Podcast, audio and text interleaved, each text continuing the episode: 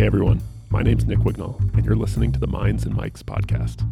On this show, I talk with experts in the fields of psychology, behavioral science, and human potential and try to see the world through their eyes. How do they think differently about topics as diverse as addiction and mindfulness to parenting and motivation? What do they know that most of us don't? And what can we learn from them to improve our own lives in practical, meaningful ways? Brian Wu, welcome to the show. Thanks for having me. I'm excited to be here. If a five year old asked you what a psychiatrist does, what would you say?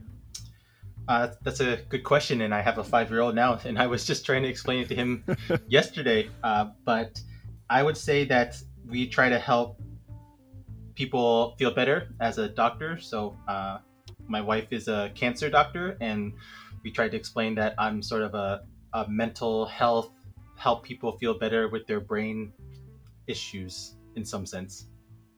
Yeah, my my five year almost five year old daughter asked me the other day, and I was totally blindsided by it, which is ridiculous. I should have seen that one coming a while ago. But how'd you I was of yeah, I think so. I, I, said something like that. I sort of made the analogy that uh, um, I'm sort of like all doctors. Like I try and help people kind of feel better, um, but mostly when people when their when their feelings hurt, you know, when they're when they're really angry or when they're really sad or if they get really afraid, sometimes they come talk to me and um, I kind of listen to them and, and maybe help them do things to, to feel better. Um, and she seemed fairly satisfied with that. yeah, my I don't think he was that interested. He just kind of went back to playing. I'm sure there'll be more opportunities for both of us to yeah. articulate what it is we actually do. so let's. I want to talk, ask you briefly about your background. Um, what led you to choose psychiatry as a profession? Yeah, so I kind of grew up along the typical Asian American path about becoming a doctor, but I don't think it was really until I was started to go into my training when I realized psychiatry was what I wanted to do. Uh, basically, I have the classic line of always wanting to help people, uh, and my pediatrician was like a really big inspiration to me. Uh, and then along the way, I realized that part of what I love to do in helping people is helping them to work on their behaviors and their outlooks on life. Uh, I was always interested in fitness and nutrition, and I thought that it's been hard for me at times to really commit to exercising or commit to eating better. And a lot of that involves psychology and the art of helping people, in a sense, coaching them to be their best selves. And for me, out of the medical specialties, I found that I had the most time, the most flexibility, and the most opportunity to do that in psychiatry. So I, I loved it, and uh, I'm almost done with my residency, and I've just loved the whole process so far. Yeah, I'm glad you mentioned that you're um, you're currently a resident and almost done. Um, I, you know, I, I've been wanting to get someone on the show to talk about psychiatry and psychiatric medication and, and how it relates to mental health for a while now. But I've specifically held out because I wanted to find someone young. and and the reason for that, it's a little counterintuitive. You might think like, well, maybe someone older who has, you know, tons of experience would be better to talk about this. But in in my experience in mental health, it's often the the sort of younger um, professionals who are just out of their training who are the most up to date on like the current research and best practices and i think it's inevitable that as we get older and, and more experienced we we also kind of lose touch with kind of the, the pulse of what's going on at the at the frontier of the field. So i just want to throw that out there and make uh, people aware of that is that that's specifically um, a big part of why i wanted to get you on because you're you're sort of fresh out of the gates um, so to speak so let me ask you this. Um, when people ask me what the difference between a psychologist and a psychiatrist is, my short answer is that psychiatrists prescribe drugs and psychologists do talk therapy. Is that a good answer? What do you think about that? I, I think at the base level, it's a very good answer because I think there's a big difference there where a psychiatrist prescribes. I think we often use the term medicine because we often talk about drug issues with patients um, as well. So we we do use drugs, but we like to say medicine also because I think that's a little more closely related to how uh, they can view other doctors who also prescribe medicine or, and drugs. But um, sort of terminology wise, that's a great distinction. Yes. Yeah. Yeah. So terminology wise, um, so, yes, definitely. Uh, sorry, it's definitely similar where um, the psychiatrist helps work with the psychologist and the therapist, and usually uh, the best kind of mental health care is involved with a, a big team and so psychiatrists, psychologists, therapists, all working together to help the things we talked about in the beginning. Yeah, so that okay, so that's the dream, right? Is that you you you're you know I I I go in to see some sort of specialist because I'm really struggling with depression, and I've got this like like the Avengers of mental health, like helping me. You know, they all have like their unique kind of powers and strengths. And I've got a psychiatrist who's working on the, you know, maybe sort of the the neurochemical side with different medications, and I've got a psychologist I'm doing talk therapy with, and I've got a social worker I'm working on, like more kind of environmental social stuff with, and I've got a, a life coach I'm working with, and so that sounds awesome. How often does that happen in practice in your experience? Uh, I think that's a great analogy because it is probably as rare as how often the Avengers all come together in the in the movies. So I, I think that is the ideal. You you get all the superheroes there, you're going to defeat the bad guy that much faster, that much easier. Or if it the bad guy is super strong, you're that much more well equipped to deal with a severe depression or severe psych- psychiatric issue. But just like I was thinking, is they're still standalone movies and so sometimes Captain America or Iron Man is going to be the one that helps you with this. So uh, the way I was thinking about it is that sometimes you go off the chains. So a psychiatrist can do therapy, they can help with social issues, they can prescribe medications. Uh, oftentimes it can be harder to find that type of person, but uh, a psychologist also is very well equipped to dealing with some of those social issues or dealing with other issues. Uh, so it kind of I don't want to say tiers, but there's kind of uh, different levels to where you can get this kind of care. And I do think a holistic, integrated psychiatrist should at, be able to help with uh, many of these different things we're talking about. Yeah, you know, part of me feels like um, obviously logistically it is complicated to to get that many people on board, um, but for I think for a lot of people anyway, sometimes the the obstacle is just it's just kind of a knowledge one on on the one hand like a lot of people just don't realize that that it's it's you could do that. You could have a psychiatrist and a psychologist and you could deliberately request that they kind of talk to each other and consult with each other in you know to the end of giving you kind of better more comprehensive care. So I, I, think that's really important for people just to just to know. I think a lot of people just don't know that. Um, obviously it is a little bit more logistically complicated. You you have to sort of coordinate that kind of stuff. You have to ask for it. You have to you, you might even have to remind your therapist or your psychiatrist to kind of check in with the with the other provider. Um, but I, I feel like we don't do a good enough job as a field promoting that idea. Would would you agree yeah, totally. I think that's part of the mental health stigma too. That still mental health care is is an isolated, siloed system where I think just as we're talking about, it's it's almost like the existence where we didn't know that uh, the Black Panther existed, uh, but he's such a valuable component of the Avengers, and so we often go about treatment as if there's only one person. And something I was thinking about as well is sometimes we also view psychiatrists as sort of this only for crazy people, only for people who have to see someone like that. But uh, the other part of the collaborative care that I wanted to mention is we often work with primary care doctors, internal medicine doctors, family medicine doctors, and we can all work together if if we want to talk about what type of medications or if they need therapy or all these different kinds of access to care issues. It's a great point that you make because I, it really should be, no matter what you're dealing with, some type of team care, and that's going to be always the best way to get the best care, in my opinion.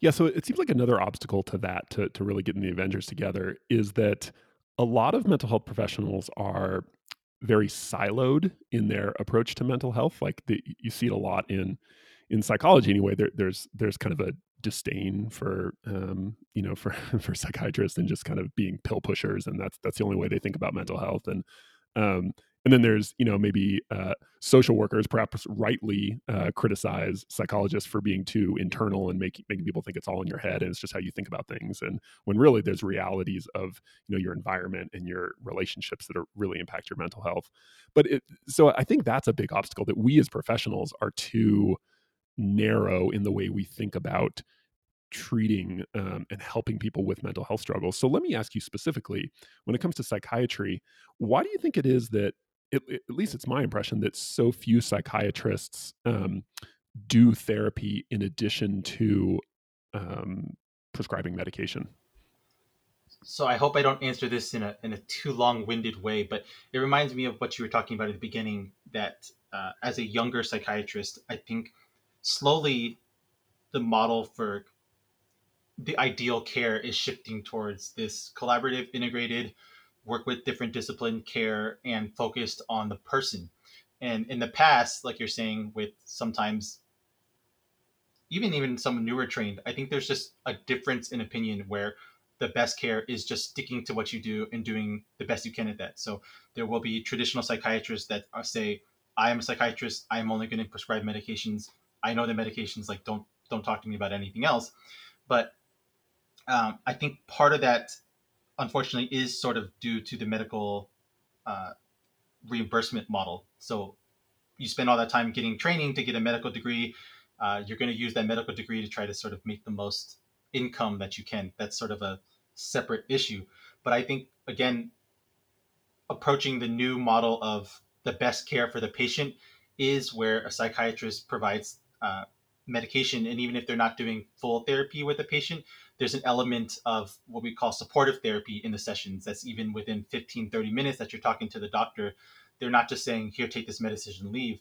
They're explaining to you the medication the side effects what else you can be doing who else you should be talking to and and you can do a lot of that in even 15 minutes. I mean we've been talking for about 11 minutes now and i think we've already hit a lot of really important points that that often aren't discussed with doctors or psychologists or the people you work with yeah, sometimes I wonder if maybe in some ways, maybe psych- certain psychiatrists are better at they're more they're more like efficient in their in their therapeutic interventions because they um, they have less time. We therapists have these gratuitously long, hour long sessions where we can just kind of meander all over the place, and you guys have to like really get down and do your therapeutic uh, interventions in in ten or fifteen minutes. Um, so I don't know. It's, I think it's kind of funny to think about.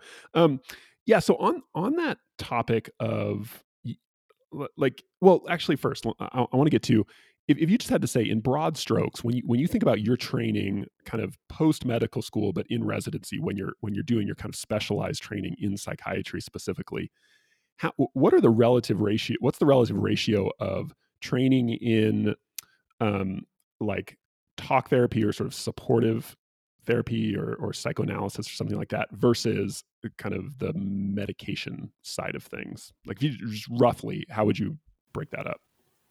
Sure. So i i wanted to say first that um, the amount of time you spend with a psychiatrist also can vary. So some psychiatrists have 15 minute slots some of them have an hour slot where you can kind of mix and match the therapy and the medications.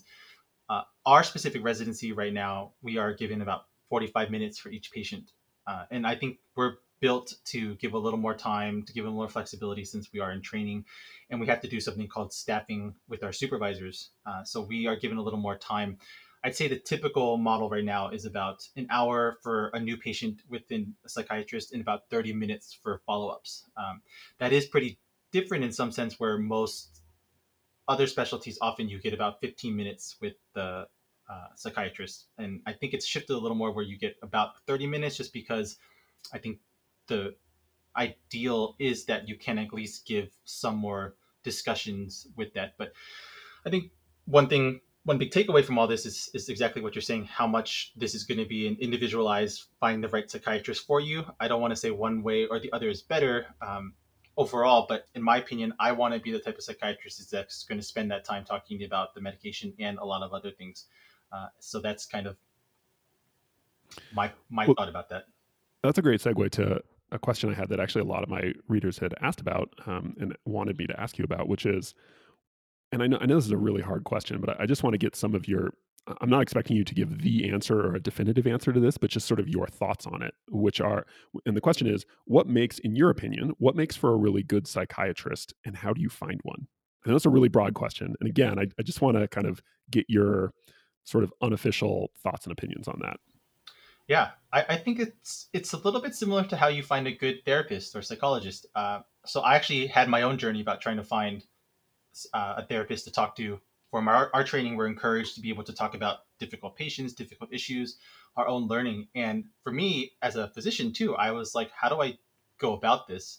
And so I think, unfortunately, the first part is is just access. Uh, it's difficult to know who who you can go to, uh, where you can go to, and then there's this huge topic of uh, insurance or reimbursement. Um, are you going to pay cash pay?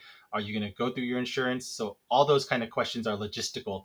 But I think once you get through that barrier and you're able to actually talk to someone and you're real happy to pay whatever you're paying through insurance or not, uh, I think the connection there is really the most important thing. Like, do you have similar philosophies on how you view medicine, or how do you, are you able to collaborate and feel comfortable about the decision? That's something I really stress when I work with my patients is this collaboration. Like, I don't view the old model again older model where I tell you what to do and you have to do that, or you're not a good patient. It's really like, how can we work together to help you reach your goals? And I think that was one thing you and I had communicated about before. That's uh, our sort of way of wanting to work with patients is not an authoritative approach at all. Yeah. So looking for kind of a spirit of collaboration in particular seems pretty important. And I would agree with you. I, I think that's just as important for that maybe the, the number one thing for finding a therapist as well. Um, so that's great. I, I, like that. Let's. I want to circle back around to the to the topic of psychiatric medication um, or medicine specifically. What what is psychiatric medicine or medication? Like, how do you think so, about that? Yeah, I I view medication as often a very key component of treatment as a psychiatrist. Um, I don't think it's the end all be all, but there's sort of different classes that we discuss and we have sort of our, our armament about how we try to approach what type of drugs are used for what type of patient. Uh, it's kind of like a lot of times we refer to it blood pressure or diabetes medications. There's sort of this uh, first line of medication, second line of medication, and you kind of go down and then you just try to see what's the best fit. Uh, I'm happy to kind of go into the specifics of each one, but I thought that's sort of as a broad overview. It's not that different from treating like any other kind of medical issue. Yeah, so a psychiatric medication, it sounds like it's just any kind of medication a doctor would use um, to help with a any kind of mental health struggle, right? Um, so let's yeah, give us give us kind of the what's the overall like landscape of psychiatric medications? Like, what, what would you say are like the top five or so most commonly prescribed psychiatric meds? Yeah, so uh, I guess one thing to expand off is like um, the high blood pressure comment was sort of like, um, and I'm not a family care doctor, but there's sort of different classes of blood pressure medications, and you often will go to the doctor to talk about which one might be right for you. So, so similarly for us, uh, we kind of have our key diagnoses that we treat. There's anxiety, there's depression, there's some of the more um, different classes like actually psychosis, uh, and there's lots of other things kind of in between those kind of realms. Uh, so generally, we, we kind of group it as a mood issue, mood being like the anxiety, depression, and then like actually psychotic issues being more like schizophrenia and bipolar, even though there's some blend in between there. I think for your and what, sorry, real quick, what what does psychotic mean specifically? Um, psychotic is where you actually, on a broad level, you will like. We often ask the kind of screening question like, "Are you hearing or seeing anything that other people don't?" And most patients who are actually psychotic should uh, 100% be followed by psychiatrists because there's often a really important need for medication. If you kind of stay on the more mood disorder landscape of anxiety depression where someone's not trying to hurt themselves or there's no uh, what we call like psychotic symptoms which can happen with the mood disorders as well then you can really talk about sort of the first line medications for those and then the work with psychologists and in general for anxiety and depression, you don't always need a medication either. So I know that was kind of a, a, a change in the topic there, but I thought that was kind of important. no, that's great. Well, let's let's kind of move down the ladder then in terms of severity. So if, if you've got um, so for something like schizophrenia, um, what would a typical medication be? Like what's the what's the first line? Yes. So I think sometimes it's hard to talk about the t- terminology of these things without getting too granular, but when someone has schizophrenia, they're on an antipsychotic. Um, and so then sometimes that sort of phrase is difficult for people to hear because it's like, I'm not psychotic or I'm not crazy. I don't need to be on this kind of medication, but it's sort of just what it's called. Uh, so there's different kinds of antipsychotics, and oftentimes they focus on focus on inhibiting the neurotransmitter dopamine, which is actually sort of the on a bar level the feel good uh, neurotransmitter And what happens is sometimes you have too much of that, and sometimes you then sort of can't distinguish between what's real or not.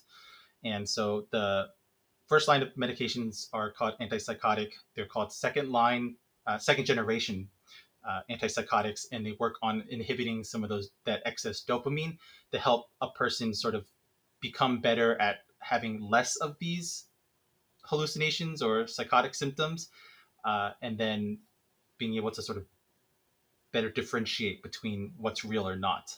Uh, that's kind of on a very broad level. There's a lot of other symptoms that can come about, but at, at sort of a very basic level, that's what an antipsychotic works on. Sure. And then how about for um, bipolar disorder, either bipolar one or bipolar two, the less severe um, version? What are the most commonly prescribed meds for for those conditions?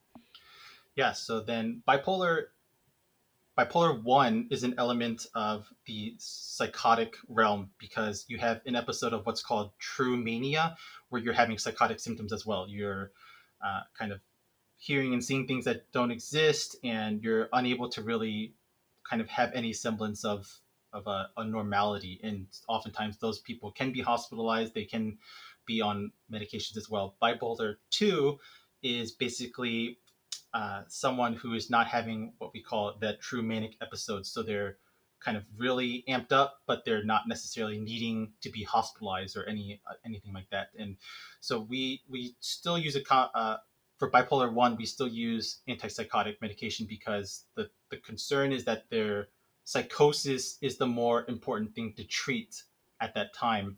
But then once that's stable, you then start to shift into how can we use a medication that can target both the psychosis and the mood component.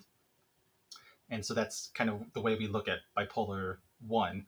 Bipolar two can often be treated with uh, an antipsychotic, but sometimes some people can get uh, sort of what we call more of the mood medication, which can be like a selective serotonin reuptake inhibitor um, and, and different medications like that.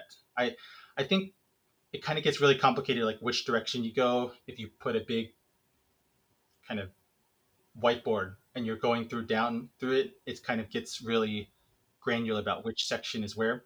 Um, and that's part of the big issue with the diagnostic component too, with the DSM five.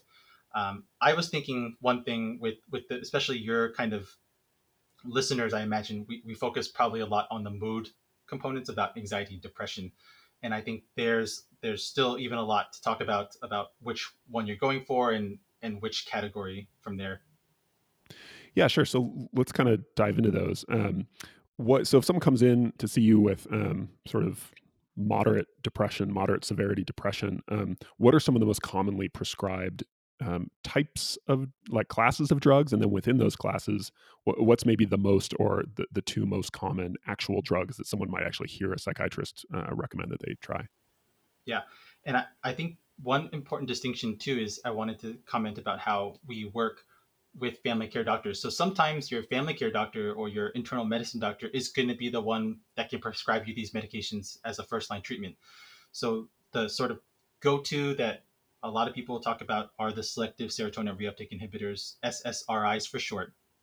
And a lot of times the first line medications are something called Lexapro or escitalopram, uh, Zoloft or sertraline, or Prozac, which is fluoxetine. So those are sort of three of the main ones in this group. And there are others, but I think a lot of times those are some of the first ones that are often prescribed.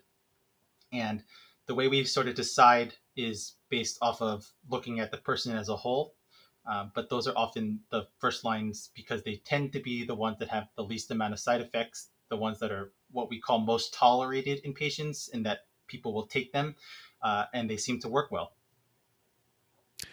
Yeah. So, and then what? What about anxiety? Like, um, what are people typically going to be sort of prescribed or recommended when they come in with, um, you know, panic or a lot of a lot of worry, things like that?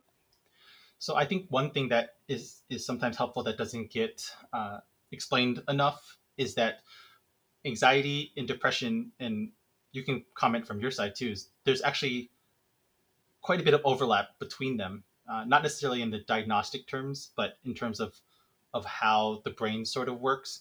Uh, it there's a lot of overlap. So the treatment for us is the same. Um, we anybody with anxiety and depression and how it's affecting their life, where they're they're kind of having poor mood or they're having kind of difficulty with their day to day, they often get started on an SSRI because that's the go-to medication that's meant to help balance out the serotonin in their brain, which is often the cause of the depression or part of what's causing the depression, and then help them while they're being treated with the medication to learn how to better handle some of that stress. And that was some of that, to go back, some of that collaborative part we're talking about. Okay, wait a second. So if you, whether you have depression or anxiety, you're you're most likely to pres- be prescribed an SSRI or an antidepressant. Yeah, and it's been studied both separately for anxiety, both separately for depression, that the SSRIs are first line medications for trying to treat sort of the underlying issue with these things.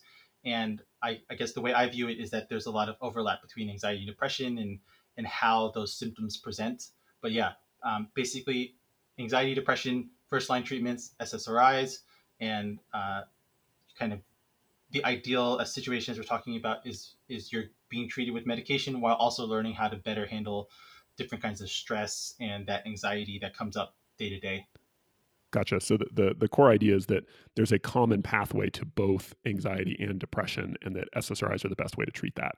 Um, wh- what about um, wh- what about more anxiety specific medications? Like I'm thinking about a, a, a lot of my clients are prescribed um, benzos, benzodiazepines, um, a, a, class of medication that uh, works more on the feeling of anxiety specifically. Can you talk a little bit about benzos and why those um, are or are not prescribed for anxiety? Yeah. And so I think one thing to look at too is you sort of have the underlying issue of anxiety and depression and how that has sort of affected a person over time. So weeks to months, this person continues to feel anxious, they continue to feel depressed. That's actually, in my opinion, the way medications are, are more targeting because that chronic stress, that chronic uh, change in the way you think actually changes the neurotransmitters and the functions of the brain. And so the idea is that these SSRIs can help sort of ch- uh, change that back to where you were before, although that's not exactly how we like to explain it, but it helps get someone to be have that sort of less chronic hit. Now, oftentimes somebody is so acutely in the moment stressed out that uh, sometimes benzos are used like Ativan or Xanax or Klonopin, uh, but the uh, and and this is my opinion too. The that sort of anxiety is actually important for someone to realize about what's causing them that distress. So I actually like to target that anxiety and talk about that kind of anxiety as more of a treatment than covering it up in some sense with uh, an anti-anxiety medication. There are people where that anxiety is so severe though that benzos do have a place. I will say the big picture is that benzos can be addicting. They can cause lots of issues uh, in elderlies, uh, especially if someone's also using it with other kinds of medications or drinking. It's kind of like taking a shot of vodka. Sometimes these medications are like that. So it's not the best thing for anxiety, but it does have its place. Uh, the other thing I wanted to just add about that is there's other medications we can often use before you go uh, prescribe someone a benzo. So we can use something called Atarax or hydroxyzine, which is kind of like Benadryl that helps oftentimes calm people down and help them to uh, also sleep if it's needed. And there's something called gabapentin, which can be used as um, also to help people sort of in an acute state of anxiety as well. So those are sort of second line, but often preferred medications because they have less side effects. They're not addicting and, and they don't often cause as many issues as benzos do yeah, so the SSRIs are preferred because they have fewer side effects, less addiction potential, um, and and potentially help people in the long term more than uh, more than the benzos. Let's I, I, again, I want to do another circle back to a, a topic we you brought up and uh, touched upon that I want to ask more about. Um, so a lot of people have their psychiatric medications prescribed by non-psychiatrists. Um, often it's a, a, GP, a general practitioner, like a like a family practice doctor, or even a pediatrician, um, or an OBGYN or something like that in your opinion, like, is this a good thing? Like, w- what are the pros and cons of being prescribed psychiatric meds specifically by a non psychiatrist? So, for example, I've heard people make the case that most people should get psychiatric meds from their GPs because GPs tend to be more conservative, whereas psychiatrists, as you kind of touched on, are more perhaps financially incentivized to be more liberal in their prescribing practices, perhaps overly so. How do you, what do you think of this? Like, how do you, how do you think through this issue of psychiatric meds being prescribed by psychiatrists or non-psychiatrists?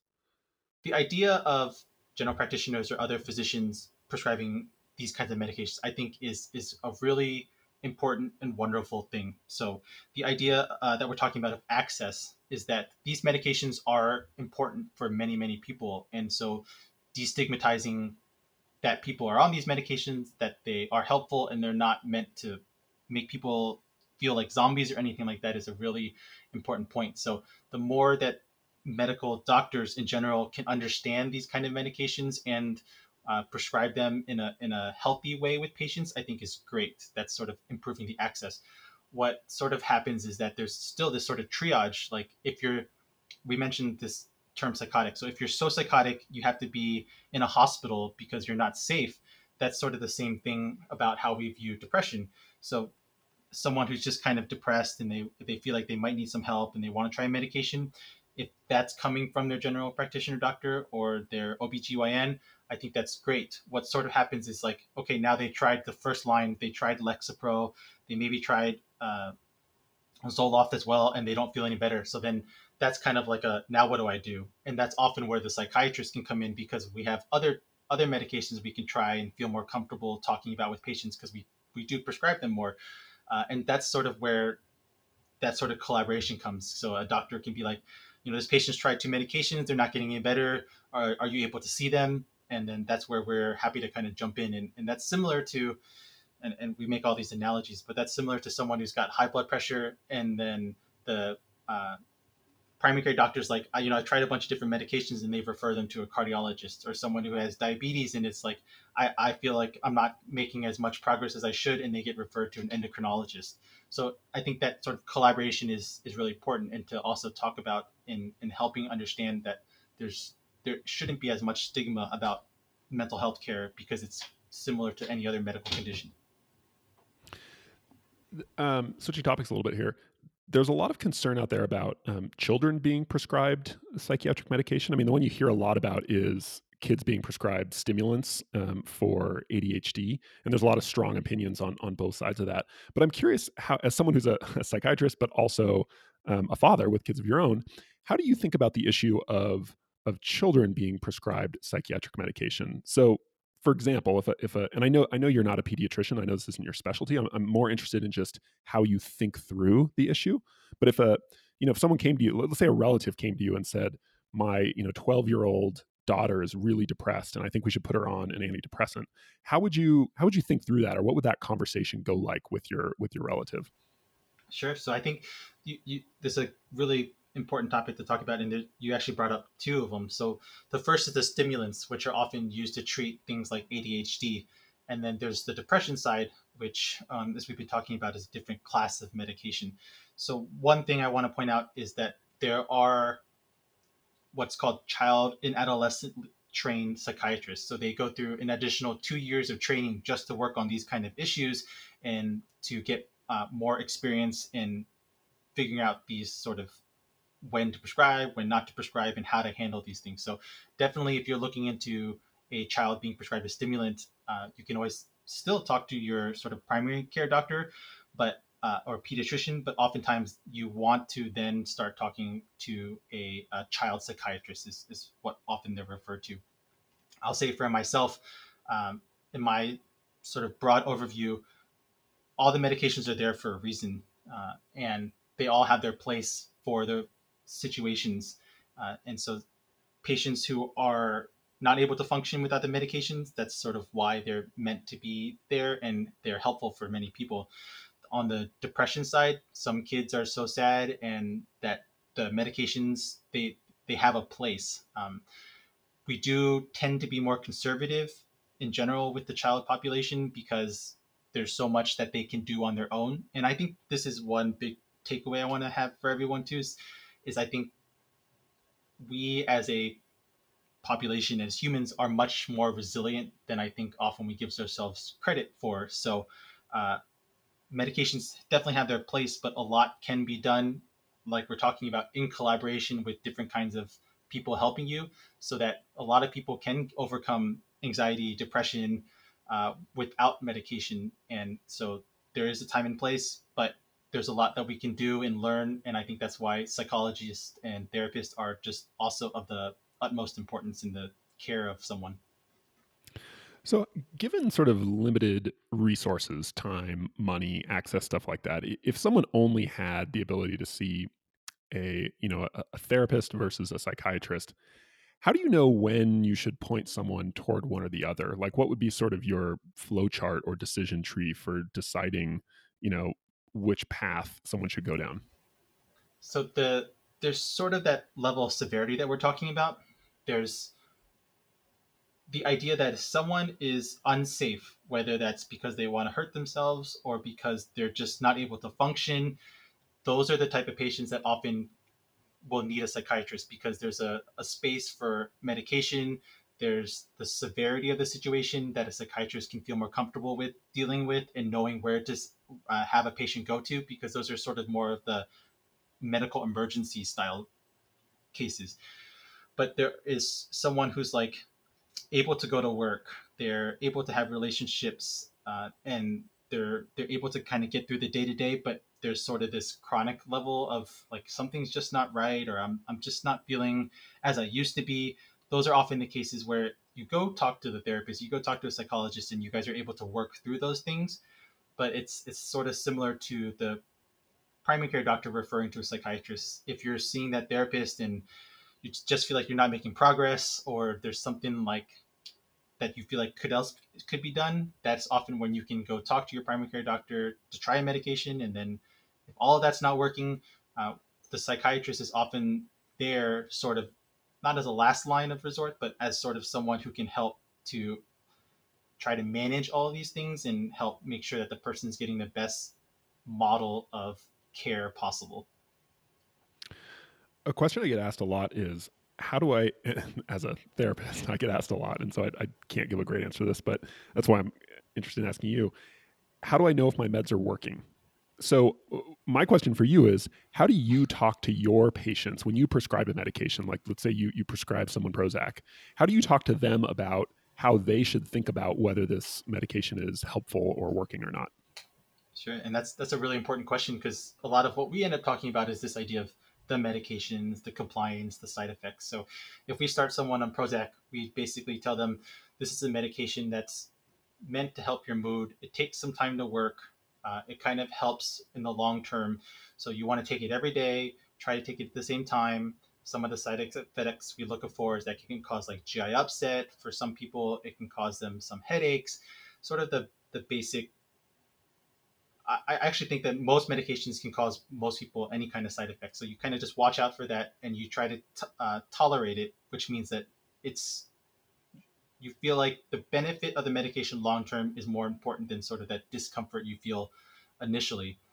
And then we say once you're able to take it for two weeks, um, we kind of check in to see how things are going, and then you kind of see in about a month or two months if there's any difference in how you feel a lot of times we sort of use a very subjective measure like when you started taking the medication you were a like uh, 20 out of 100 where 100 is the best you ever felt. So 20% means you were not feeling good at all.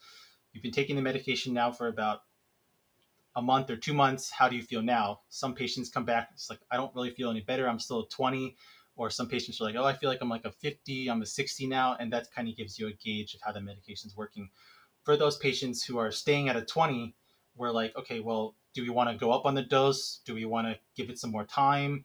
Uh, what else can we do? And that's sort of how we, we go about each visit. So, um, say they are started on Prozac, we, we give them like six months on this medication. We're on the maximum dose, which it kind of goes like starts at 20 and can go up to like 60.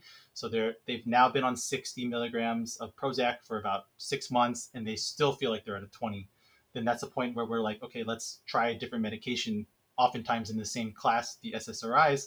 So we might switch someone to Lexapro, Zoloft, and then give them a couple months on that and see how that goes. And then there's a whole other options from there. But I think that's sort of a subjective way that you can often think about it for your mood. It's like, how do you feel on the medication versus not on the medication? And how does it feel? What's that difference over time? Gotcha. Okay, we've got a few more minutes here. Um, I've got some specific reader questions um, that I thought were interesting. I wanted to, to throw at you here.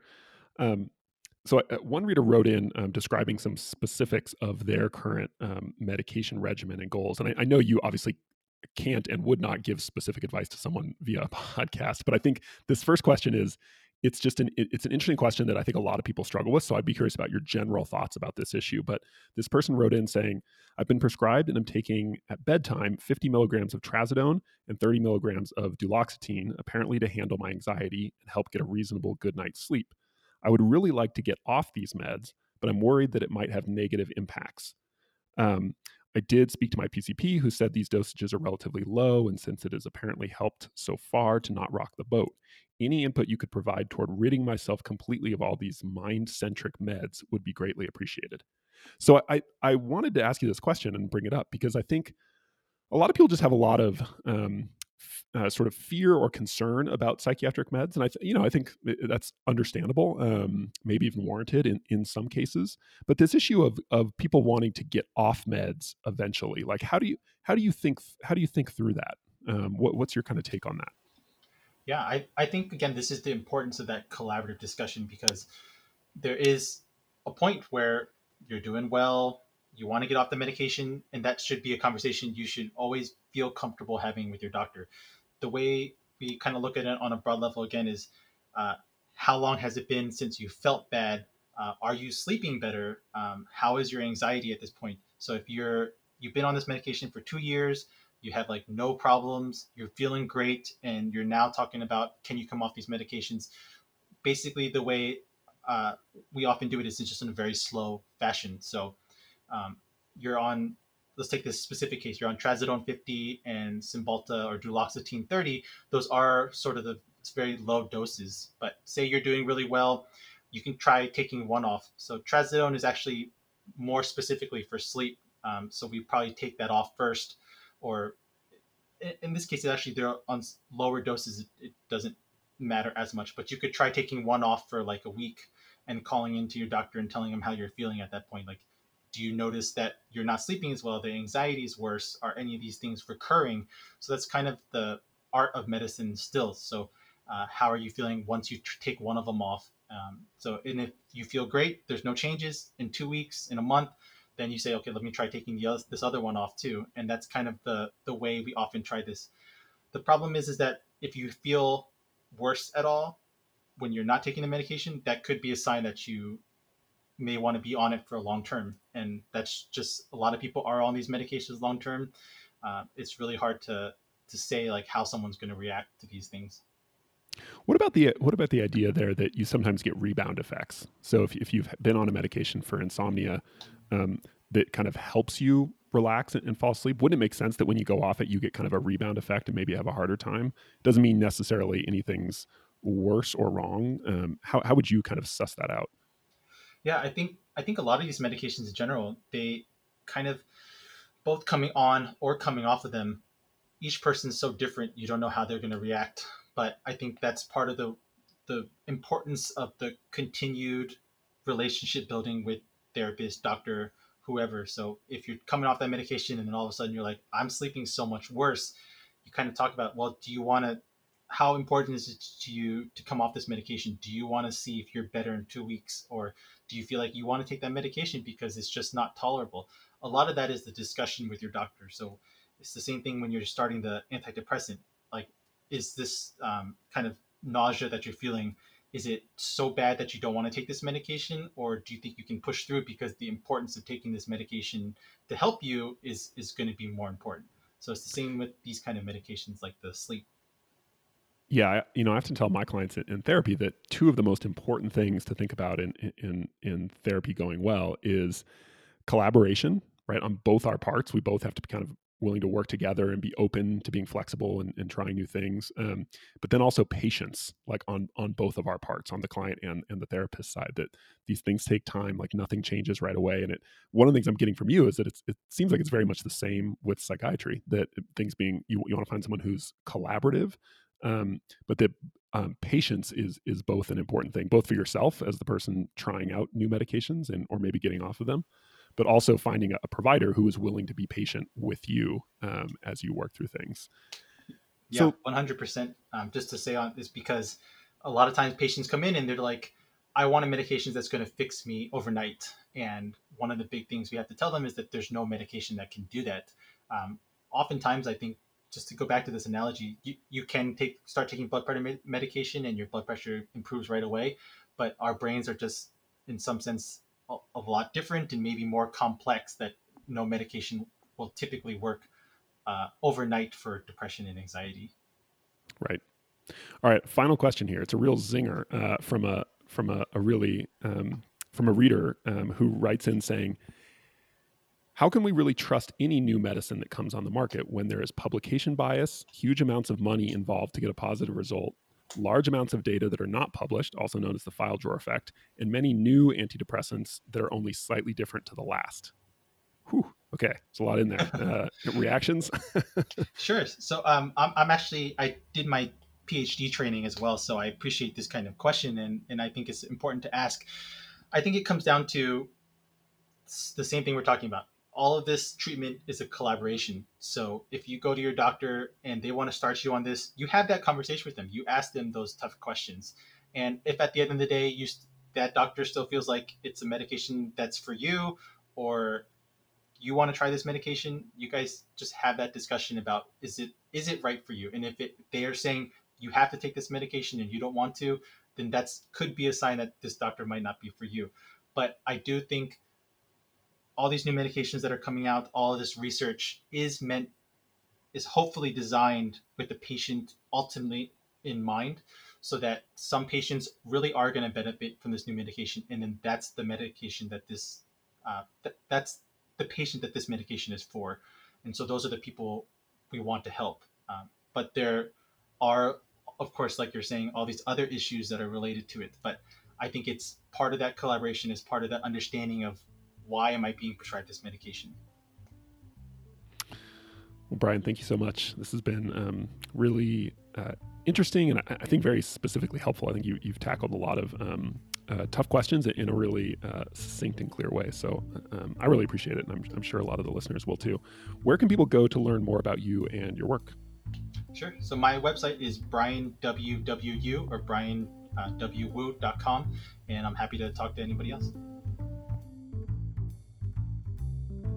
Hey everyone, thanks so much for listening to this episode of Minds and Mics. If you haven't done so already, I'd appreciate it if you took one minute to give us a review on Apple Podcasts. It helps out a lot. And if you've already done that, please consider sharing Minds and Mics with a friend or family member you think would enjoy it. As always, thank you for continuing to support the show, and we'll see you next time.